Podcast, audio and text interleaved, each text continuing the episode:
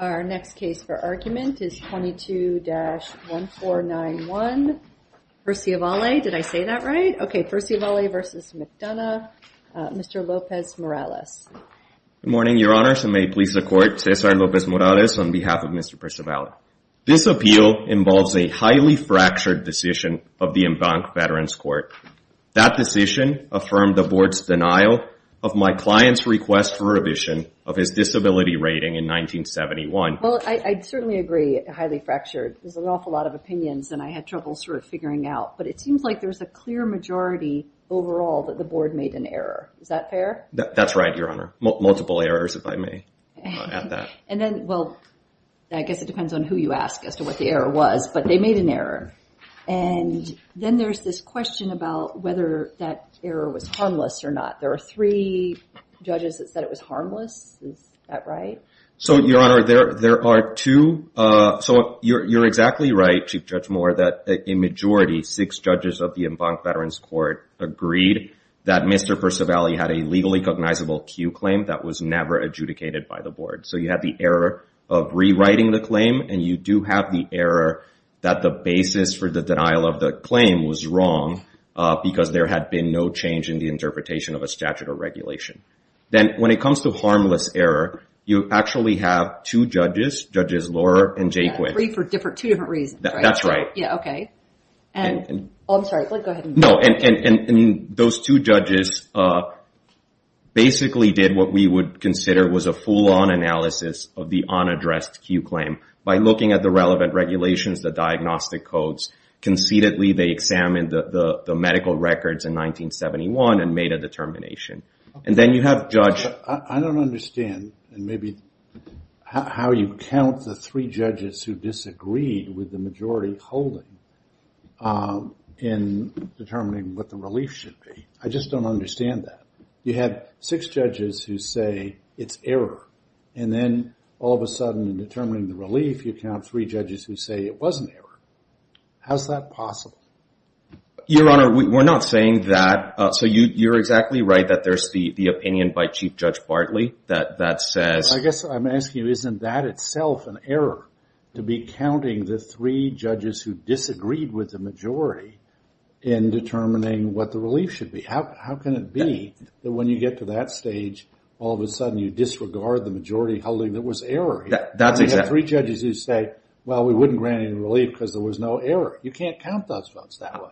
I completely agree, Your Honor. And now I understand your point, and that actually goes to the principal argument that we've presented here, is that once the... My hardest choice here is, who do I send this back to? I mean, technically I have to send it back to the Veterans Court, but I think it should go all the way back to the board.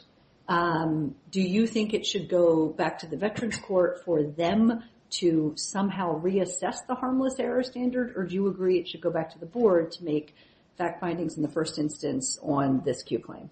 Uh, Your Honor, I agree it should go back to the board for several reasons. One is fact finding. Another one, as Judge Dyk pointed out, uh, you can't count the Judge Allen judgment concurrence for purposes of the remedy. You already have a holding that Mr. Perciavalle had a viable, legally viable claim that was never adjudicated, and the Veterans Court and this court have already stated time and again that when there is a properly raised CUE claim before the board and the board has failed to pass on it, the proper remedy is for the Veterans Court to remand that claim back to the board. So, and that's... Counselor Morales, um, what's our standard of review here? So, Your Honor, our standard of review is de novo Uh, review of all questions of legal errors. So if it's de novo, does it matter uh, that we have this fracture in the opinions below? Your Honor, it doesn't matter for purposes of our argument because a six-judge majority already concluded concluded there was error. Those errors are subject to de novo review, but when it comes to the remedy, then because there is an unaddressed CUE claim under this court's precedence, such as in Andre v. Principi, Ledford v. West, uh, the Veterans Court's own precedents in Lamb v. Peake, and many others, the only course of action there when you have an unaddressed CUE claim is to send it back to the board for adjudication. Well, I mean, that's not quite true. I mean, there could be a harmless error determination. but you don't have a majority here making a harmless error determination, and even the three who found harmless error, the the reasoning of those seems wrong. Your Honor, I agree with that. Um, that said, with respect to the second point I would make is the harmless error determination, of course, it's cabined by the Veterans Court's own jurisdiction, and so that inquiry has to be consistent with... They could make a harmless error determination if they said, look, we've looked at this record, and there's no way on this record that the board could find CUE. But I don't read either of the two harmless error decisions as saying that. We would agree with that, Your Honor. I guess the only caveat I would make is when there is no opinion uh, by the board on the specific CUE claim that has been raised, the Veterans Court doesn't have jurisdiction to reach the merits of that CUE claim. I don't think that's right. I think that harmless error requires them to look at the entire record, even though our decision hasn't been rendered on that, and they could say, based on this record, there's no way that the board could possibly find CUE. It seems to me that's permissible, but they didn't do that. I agree, Your Honor. They did not do that. Um, you agree they didn't do that, but do you agree that they could do that? Our position is that they could not have, and Judge Dyk, for example, I'm guessing you're relying on cases like Tadlock and many other cases that do empower the Veterans Court in certain circumstances to look at the record and make a determination. But our point is, Andre, I encourage Your Honors to look at Andre v. Principi, it's very clear that when there's an unaddressed CUE claim, the Veterans Court just not doesn't have the board decision, which is a statutory requirement, to then look at the record and adjudicate the claim on its own. So our position is there was no determination, but in any event... You're saying that harmless error can't apply in a CUE case? What's the basis for that? No, Your Honor, it certainly applies, and I apologize if I'm not being clear. The harmless error determination certainly applies in a CUE case where the CUE claim, the specific claim, has been adjudicated by the board.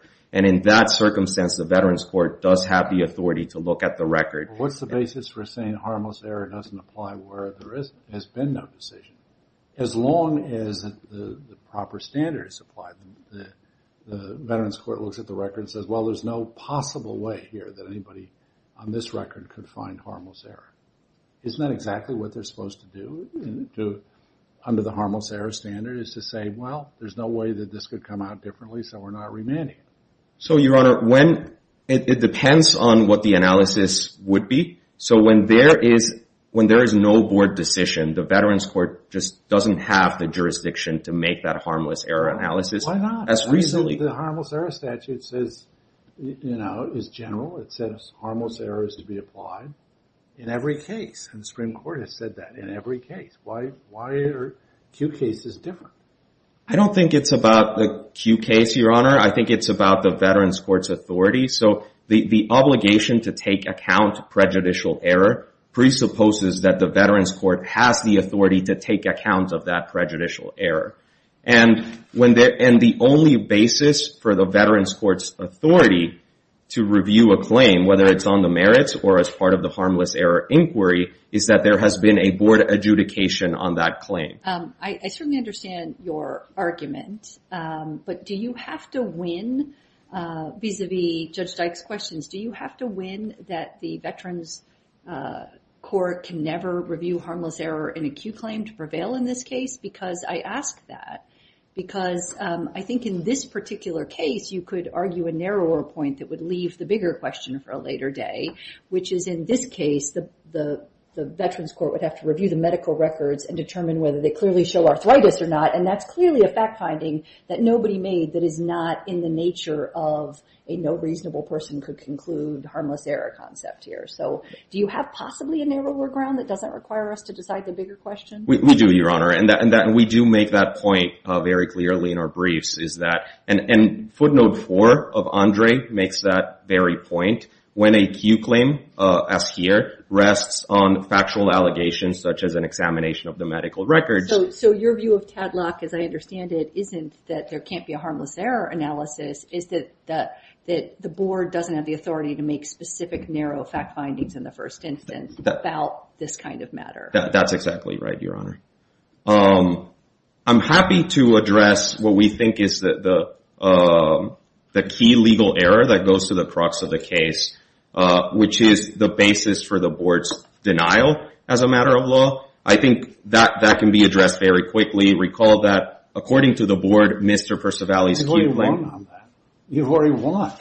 Right? I mean, there's a there's a majority of the Veterans Court that says you're right about that. That's right, Your Honor. And we're we're happy to uh for this court to affirm that. There are a lot of uh, other cases uh, where that question is Uh, coming up, and uh, at least one of the judges uh, disagrees with that view. So there's a little bit of confusion in the Veterans Court. But we're exactly right that we're right as a matter of law, and we're only asking this court to affirm that portion, and then, as Chief Judge Moore pointed out, to remand it back to the board for adjudication of Mr. Perciavalle's actual CUE claim.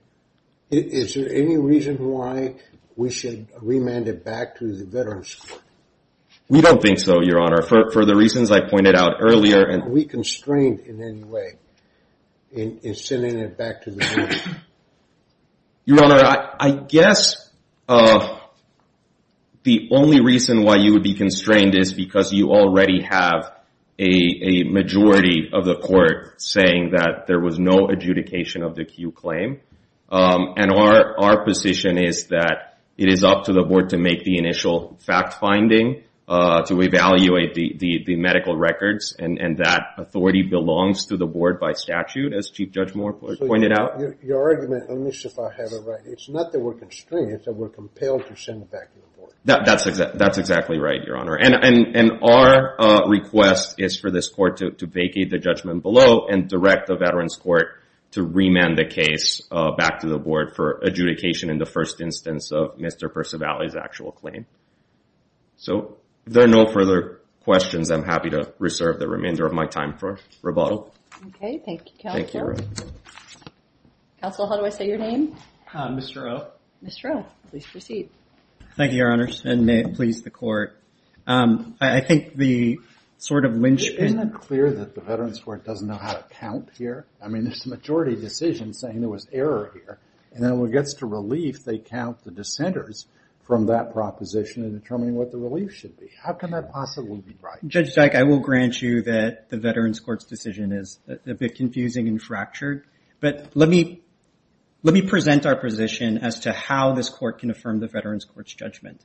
Number one... But just before you do that, just answer my question. How could you count the dissenters from a majority decision in determining relief? I think what they did was they came out with um, a six-judge majority as to what the ultimate judgment would be, meaning the ultimate outcome on relief. But you are correct, Judge uh, Judge Dyk, that there were six judges that took the view that the board misconstrued Mr. Perciavalle's... And you're not challenging that? Uh, I actually am challenging that, Your Honor, and that's sort of the crux... You appealed in this case? You appealed that? No, no, we haven't, but this court's jurisdiction allows um, this court to review whether the Veterans Court exceeded its jurisdictional authority. I know we can review it, but have you challenged it? Uh, no, no, I mean, we believe the court can you know, circumscribe jurisdiction sua sponte. So, you know, analyzing the question of whether the Veterans Court exceeded its jurisdiction... I don't know that that's right. We can decide whether we have jurisdiction sua sponte, but do we really have the authority to decide whether the lower tribunal did?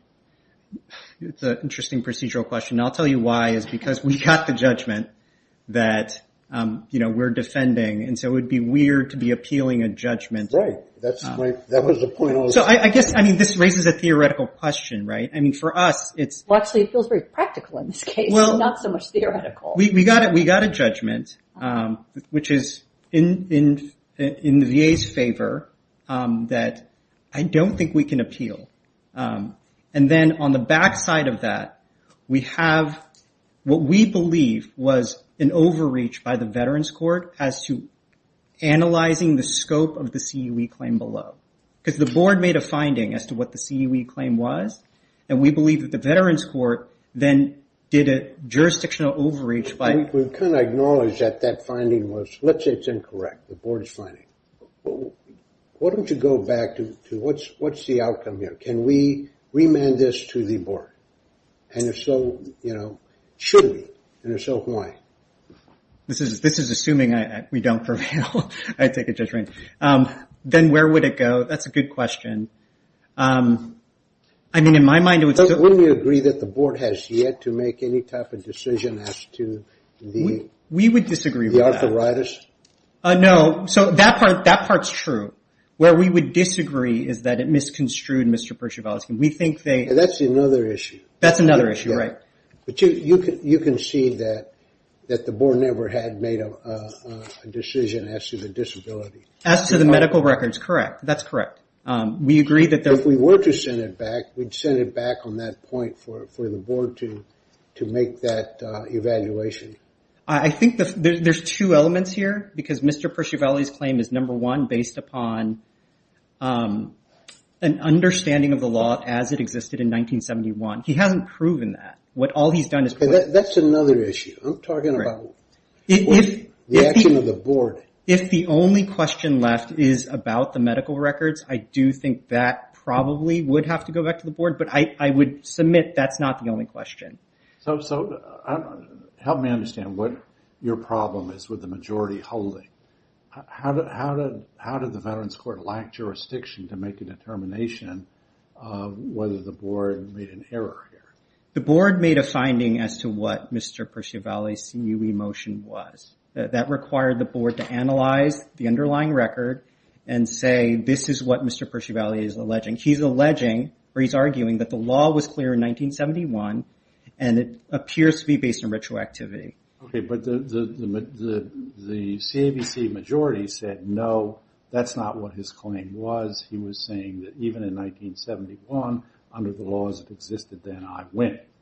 And so why is it impermissible for the Veterans Court to make such a determination to analyze what the claim is and find that the board made an error in construing the claim? Because the board actually addressed that issue. That's our central position. Is the board actually addressed the issue that Mr. Perciavalle was raising, that the law was clear in 1971? And on APP... But that's a, first of all, that's a fact question. I agree. Which is beyond our jurisdiction to determine. But that's exactly what the Veterans Court is supposed to do. They look to see what the claim is and they decided that the board made a mistake in characterizing the claim. How do they lack jurisdiction to do that? I think the problem is the procedural posture we're in. But I don't think that abdicates this court's role to actually review whether the Veterans Court exceeded its jurisdictional authority. Help me understand. How do they exceed their jurisdiction by saying that the uh, board mischaracterized the claim? Yes. Yes, Your Honor. Because the board actually didn't mischaracterize it. Judge Beck, look. Come on. That's not a jurisdictional issue. Judge Beck, I understand. This is a confusing decision. But I do think there is a way we can do this. Which is, number one, the court has a jurisdictional statute. The court is a check on the Veterans Court to determine whether they exceeded their jurisdictional authority. Uh, suppose I agree with that. What's the jurisdictional issue? How do they exceed their jurisdiction? APPX 70, the board addresses Mr. Perciavalle's claim exactly as Mr. Perciavalle presented it. And then the Veterans But that's just saying they made a mistake. That's not a jurisdictional issue. Well, just to finish the point, the Veterans Court comes in and says, you didn't address this claim. And the board clearly did. Uh, can I... Uh, let's just... If we turn to APPX page 70... You're asking us to redetermine the factual determination made by the Veterans Court that said he did raise the claim. The board said he didn't. And now you're asking us to look at his claim before the board. All I'm asking the court to do is... To me, it's clear on the page of APPX 70 that the board addressed Mr. Perciavalle's claim exactly as Mr. Perciavalle raised it. He said... Uh, it characterized Mr. Perciavalle's claim as... So what? That's not our job. That's not a jurisdictional issue. You're saying that the that the Veterans Court made a mistake in analyzing the claim. You know, we've said repeatedly that that's a fact determination that they made. They made the fact determination. That's within their jurisdiction. Why did they make a jurisdictional error? Right. I mean, that's the procedural route we would take to take this Veterans Court judgment and have it affirmed. But let me just offer a position here. Mr. Perciavalle, in order to establish CUE, number one, has to establish that the law was clear in 1971. He hasn't done that. So one way to think about it, and maybe this is an alternative route, is how do you get there? Right? Because this court also has to take due account of prejudicial error. So we've presented our best arguments as to what the state of the law was in 1971. We are going to cite the VA General Counsel's opinion in Esteban. They're going to cite Wolf and Lyles. Is that enough to say, with absolute clarity under CUE standards, again, the CUE burden to establish the clarity of the law, the law then in effect in 1971 is extraordinarily high. If you send this back, is that enough to say this law was clear in 1971? I don't think it is. And I think an alternative way to get there is say it's a prejudicial error analysis. You need to establish the clarity of the law in 1971. You can't do it. There's nothing that has been raised throughout this appeal or below that would suggest the law was clear on this issue in 1971. I guess that's the alternative route. The court's not accepting our primary route. That's essentially our argument. We respectfully request the court affirm the judgment of the Veterans Court. Mr. O? Mr. Lopez-Morales? Just a couple of points on rebuttal, Your Honor. Um, the government concedes that the board did not address the CUE claim when it comes to applying the relevant regulations and diagnostic codes Uh, to Mr. Perciavalle's medical records. And the government conceded that that determination would have to be made by the board. So I think there is common ground and agreement on that. Uh, as to the last point, um, the 1997 General Counsel opinion could not have been clearer when it said that the plain terms of the regulations compelled the reading that separate evaluations and ratings uh, needed to be... Why are you asking us to decide that question? That's what the board is supposed to do. They'll determine, if we remand to the board, they'll determine whether in 1971 you know, uh, there was a clear and unmistakable error or there wasn't, considering the state of the law in 1971. That's their job. I could not agree more, Your Honor. I was only responding to the government's position Uh, that this court should decide that. But I completely agree that it is for the board to adjudicate that as part of the merits of the CUE claim itself. If there are no further questions... Okay, I thank both counsels. This case is taken under submission.